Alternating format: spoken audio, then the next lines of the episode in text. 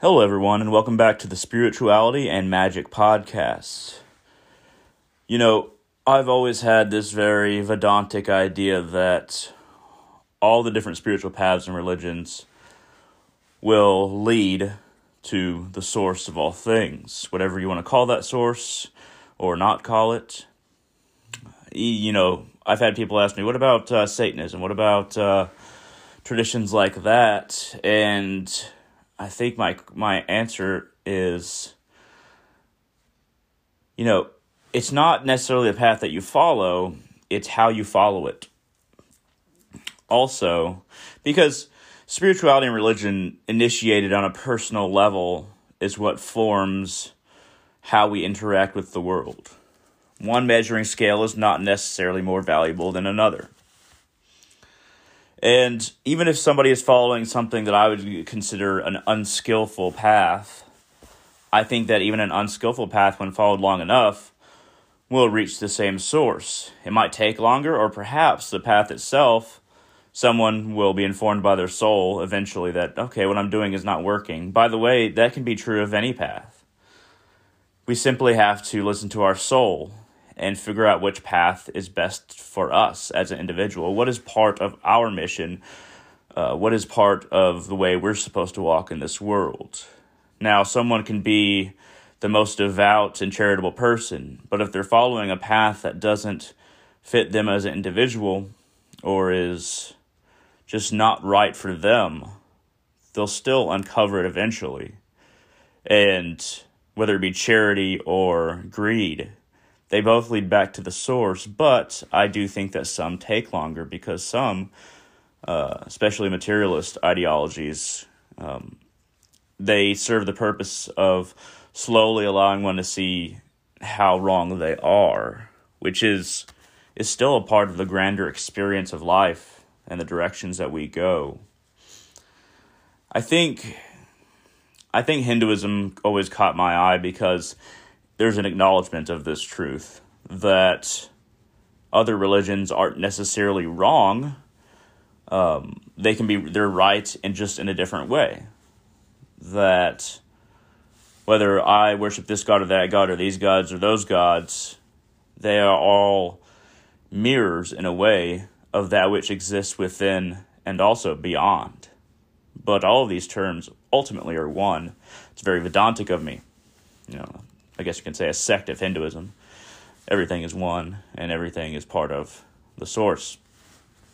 So, the reason why I collaborate with so many different people, the reason why I reach out to so many different people, regardless of their path, regardless of their political orientation, uh, their gender orientation, their um, really anything orientation, is because building bridges allows people to walk more easily on their path when people other people understand them. Um, when you have many people working on bridges, then people are working together. If we build bridges in other people's paths as well as our own, then we'll all get to the source more quickly, which is the ultimate goal, in my opinion. I might worship Kali Mama, I do, and Odin. Another person might be um, someone who is uh, a Muslim or Christian or a Jew, or a Zoroastrian um, devotee, or a Sikh, or a pagan, or an animist. I wouldn't say that all of these, even if they claim that they conflict with one another, looking from the outside in, I don't think that all these traditions necessarily have to conflict no matter what certain elements of different books, religious books, translated over the years, um, seem to lay out that they are at odds.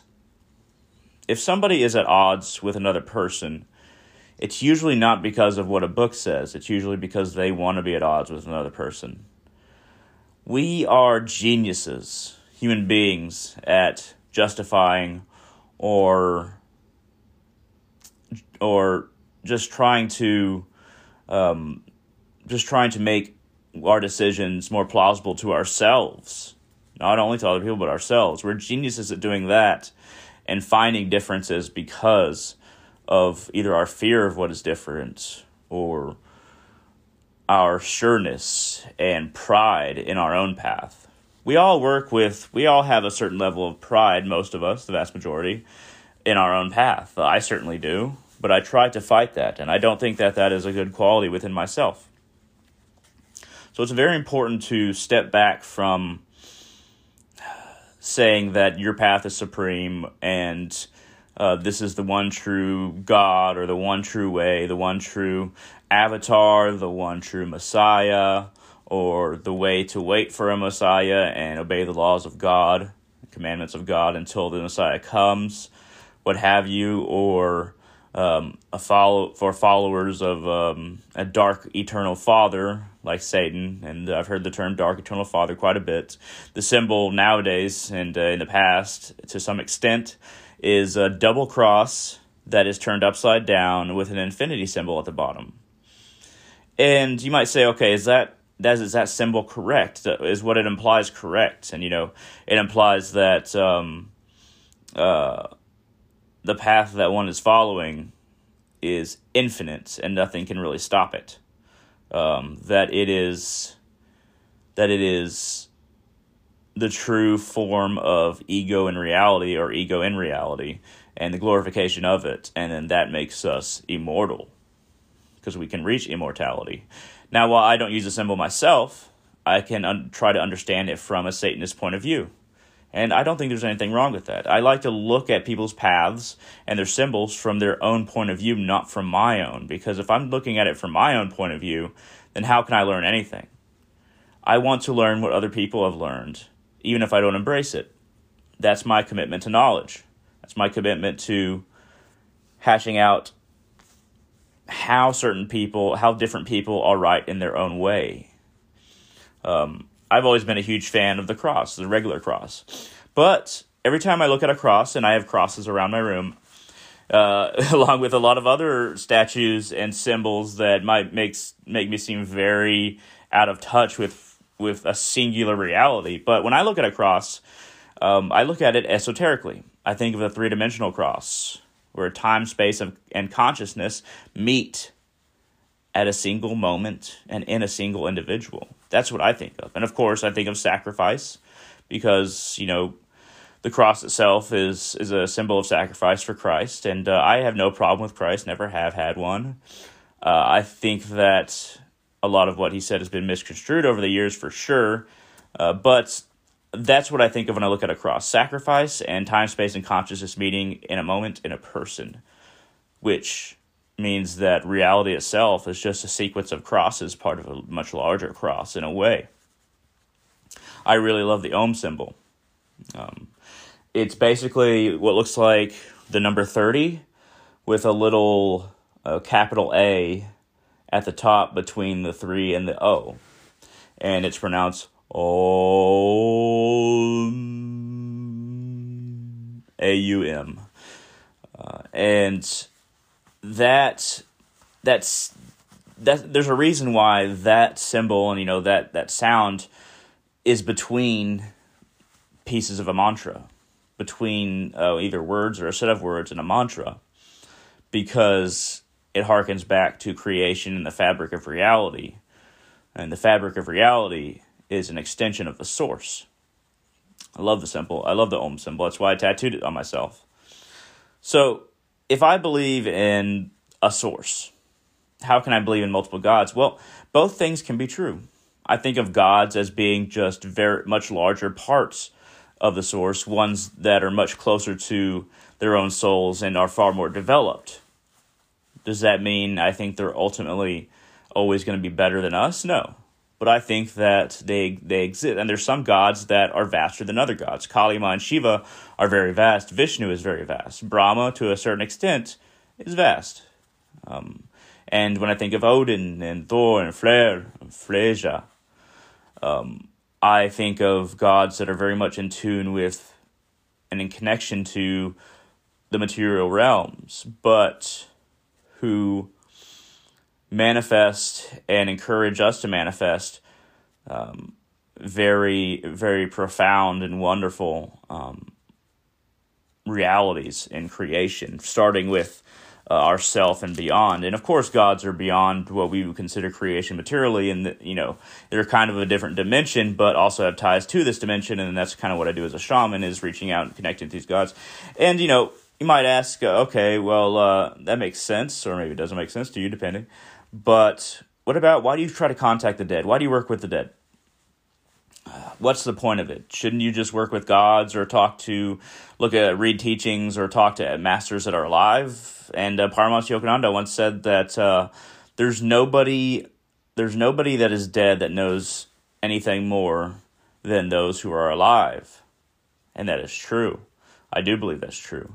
But for some reason, my soul has always been interested in contacting the dead, communicating with them, making it easier for them to communicate with this realm, and wanting to me to relay their message. And I, I love getting close to the dead. I love serving the dead. I love honoring the dead. And not enough people do it. Uh, a lot of the a lot of what I try to do as a spiritualist and somebody that's a podcaster and a, you know a YouTuber for many more years, just started podcasting, is show people how they can honor the dead why it matters and show that there are people out there who do it. That the dead are not alone. There are some people like there are many people like me, not not a very large percentage of humanity, but we're out there. And perhaps maybe everyone else should honor the dead a little bit more and try to communicate with them a little bit more to resolve some internal issues um, that they have within themselves and to resolve issues for these these egos that got attached to this world and quite couldn't quite move on because you know when we have soul fragmentation, it's the spirit, which is life force, or prana, a return to the earth. Um, the the soul moves on; it cannot be contained. It must keep on experiencing it. The soul does not become a ghost, but the ego can if it's so attached to this realm. So the point of soul. F- we, we want to minimize soul fragmentation by the ego accepting to move on uh, and dissipate in a way, um, allowing the spirit to uh, not remain too long in any form, maybe even as part of the ego if it becomes a ghost, depending on what you believe. Um, allowing the spirit to move on and dissipate, and accepting that our soul is going to move on, and just laying aside this life that we've been living. Very hard to do, but that is something that working with the dead you can help them resolve you can help these egos, these spirit, the, these egos that are maybe uh, holding on to a little bit of spirit too, to help them manifest, uh, to move on, to dissipate, and to bring that kind of order um, to those to those people who have been fragmented upon death, uh, who have really chosen fragmentation. But we we can't judge them for it. So I I do the best I can on individual level to resolve all these things for. Um, uh, for those who have passed and in conjunction with those who are living and encourage people to help this um, macro resolution of everything. Uh, but ultimately, I do think everything is a part of the one source. And, uh, you know, I, I do a lot of different magic. It's working with the potentiality of reality. In a way, working with um, the fabric Om creates, the canvas, working for the can with the canvas itself. Um, I do a lot of things that don't seem to have the same nature within one within each other, but they actually do, and I would encourage everybody to really consider this fully. Um, I'd like to rec- recommend. It's going to take me a second because I actually have tendonitis today, which means my tendon in my left leg swells up and it makes it really hard to walk.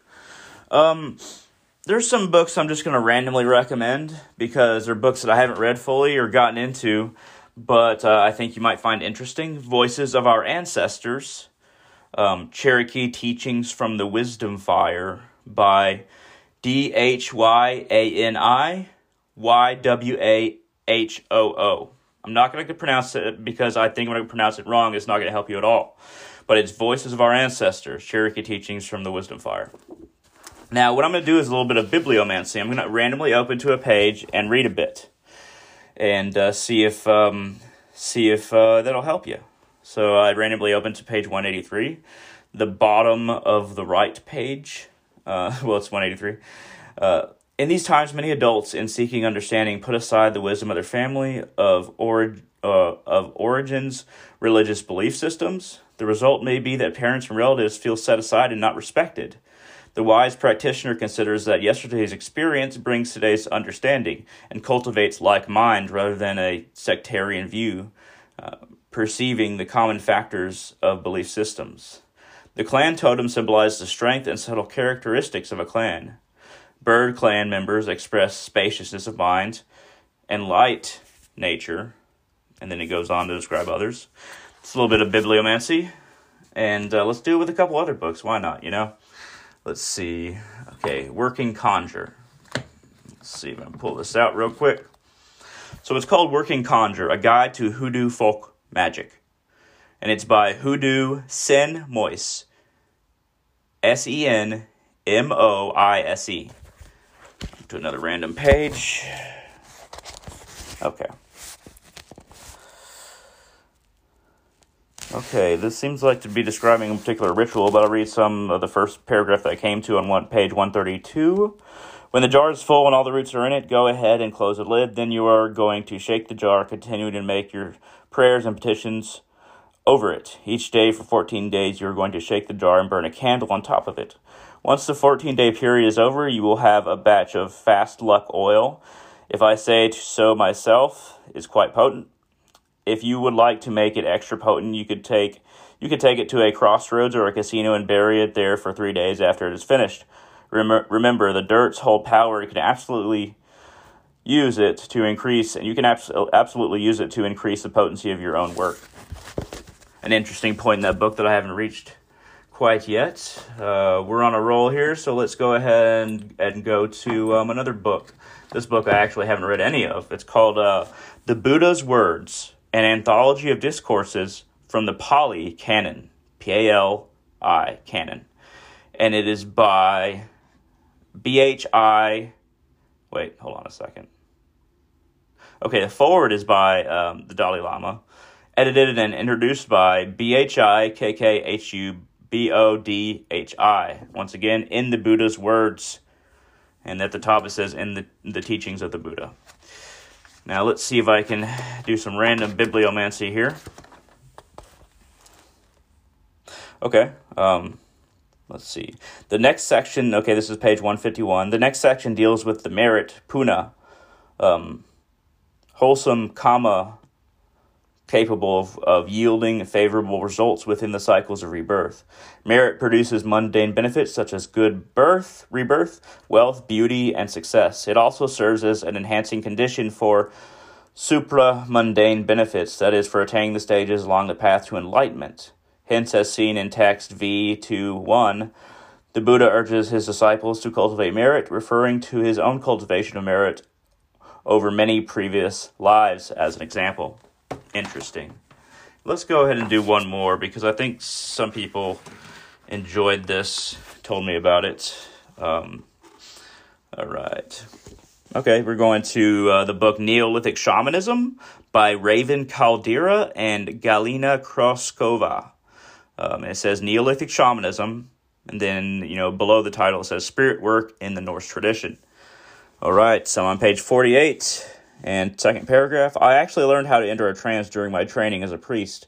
To lead a good ritual or meditation, it's important to know how to enter a light trance in order to follow what's happening to the energy of the people with whom you're working. Going into a trance is a way of moving inward in order to move outward. It's a method by which the spirit worker can banish all external distractions in order to better approach the work that must be done. It's also a prerequisite to traveling the other worlds. Learning to enter a trance is a way of learning to make of your own mind and will a vehicle of transportation out of purely mundane consciousness, out of Midgard into the realms of spirit. Interesting, interesting stuff there. Once again, that's Neolithic shamanism.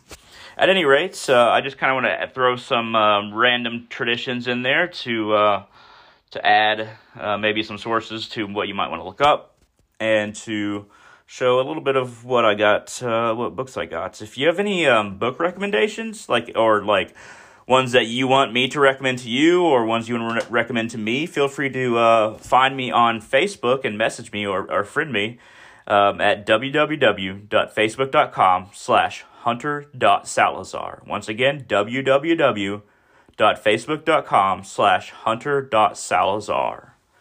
At any rate, let's go ahead and take a break for a word from our sponsors. All right, everyone, welcome back. Now, uh, I'd like to briefly talk about Paramahansa Yogananda and how, you know, he taught me through his works and through Swami Kriyananda. I've never actually talked to either one of them, but through their through uh, Kriyananda's works that were based on what Yogananda said. Uh, Kriyananda is a disciple of Paramahansa Yogananda, and if you want to look up uh, Yogananda, just spell out, spell out Yoga Nanda, which means joy in yoga or joy in the path. Um, and Kriyananda is um, K R I Y A Ananda, A N D A N A N D A. Sorry, I had to think of exactly how it's spelled. But uh, and Kriyananda, that's where I got a lot of what I believe, and they that's really the foundation of my path. Paramahansa Yogananda in the um, early 1900s brought Kriya Yoga to the United States and really brought Hinduism in a lot of ways to the United States. He um, he had he started the foundation, the the Self Realization Fellowship in Encinitas, California Self Realization Fellowship. I have some books by them, but I actually think that Kriyananda has he kind of split off away from them and has, you know, I think the best recounting of what Yogananda believed and said, in my opinion. Now, Paramahansa Yogananda, he is along the line of gurus. This is going to be interesting because um, there's two gurus in this that you wouldn't expect to be there. So, from Yogananda on, Paramahansa Yogananda, uh, Swami Sri Yukteswar, Lahiri Moshai, uh, Babaji, one word, and uh, Christ, Jesus Christ, and Krishna. So Christ is actually in the line of gurus that Yogananda is, you know, at the end of. Um, and he he very much talks about Christ's true teachings and what Christ was actually said and not just like it was diluted in the Bible or certain parts was taken out. Um, and he also he also well Kriyananda wrote it, but he it was as remembered by Kriyananda and based off of uh, Yogananda's teachings. He also did his own commentary of the Bhagavad Gita, and uh, that is the essence of the of the Bhagavad Gita by, by Paramahansa Yogananda as remembered by his disciple Swami Kriyananda. Once again, the essence of the Bhagavad Gita. Think of Yogananda and Kriyananda in order to find that. That is the best form of the Bhagavad Gita I've ever found. I've listened to an audiobook multiple times, read most of it. And uh, if you're looking for an interpretation of the Bhagavad Gita that is really just solid uh, from the ground up, look for that. Now, um, there's some other books that Yogananda uh, wrote. Uh, well, this is a book of his essays, uh, Man's Eternal Quest by Paramahansa Yogananda. And then that Christ book I was talking about is Revelations of Christ, proclaimed by Paramahansa Yogananda, presented by his disciple, Swami Kriyananda. Once again, Revelations of Christ. So that's the, the, the Christian book I was talking about. Um, well, I guess you could say the true Christian, Christian book, if I may be so bold. And then uh, Autobiography of a Yogi. Autobiography of a Yogi by Paramahansa Yogananda. That book will really open your mind as far as to what's available to yogic practitioners once they get far along their path. I just wanted to kind of spread a little information about Yogananda because uh, he's she, he is he is remarkable. Um, he is without a he is he's remarkable in his own way, and this is why I really attach myself to a lot of the foundation of you know of my own beliefs with uh, him. Now, um, now that we're now that we're kind of getting towards the end of the episode here, um, this has kind of been an this really just kind of been an episode about uh, all paths lead to the source. I tried to start out with talking with that a bunch. Did some bibliomancy with uh, with some books, different books, different traditions, and uh, then we closed with some uh, thoughts on Paramahansa Yogananda, which was a, definitely a universalist, if not a Vedantic person, a Vedantist, but he was definitely a Universalist and a, a Kriya Yogi. Um, now, uh, if you have any questions, comments, concerns, um, you know, like I said, just contact me on Facebook at www.facebook.com slash hunter.salazar. if you want to look up my YouTube channel and you really haven't heard my YouTube channel and this is the first time you've ever heard of me, uh, just type in Hunter Sal- Hunter Salazar on uh, on YouTube and I should be the first result. Um, well, I can say I'm definitely the first result.